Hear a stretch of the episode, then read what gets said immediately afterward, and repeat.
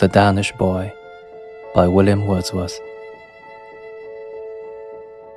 Between two sister moorland rills, there is a spot that seems to lie sacred to flowerets of the hills and sacred to the sky.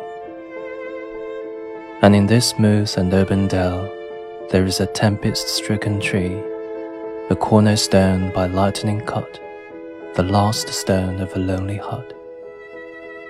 And in this dell you see a thing no storm can e'er destroy, the shadow of a Danish boy.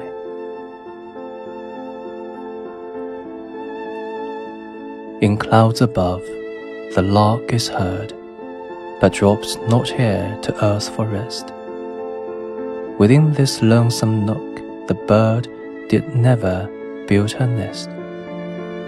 No beast, no bird has here his home. Bees, wafted on the breezy air, pass high above those fragrant bells to other flowers, to other dells, their burthens do they bear. The Danish boy walks here alone, the lovely dell is all his own. A spirit of noonday is he yet seems a form of flesh and blood. Nor piping shepherd shall he be, nor herd boy of the wood. A regal vest of fur he wears, in colour like a raven's wing. It fears not rain, nor wind, nor dew, but in the storm 'tis fresh and blue as budding pines in spring. His helmet was a vernal grace, fresh as the bloom upon his face.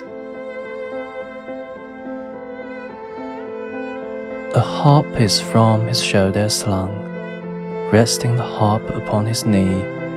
To words of a forgotten tongue, he suits his melody. Of flocks upon the neighboring hill, he is the darling and the joy and often when no cause appears, the mountain ponies prick their ears. They hear the Danish boy, while in the dell he sings alone beside a tree and a cornerstone. There sits he, in his face you spy no trace of a ferocious air, nor ever was a clouded sky so steady or so fair. The lovely Danish boy is blessed and happy in his flowery cove. From bloody deeds his thoughts are far, and yet he warbles songs of war that seem like songs of love. For calm and gentle is his mien, like a dead boy, he is serene.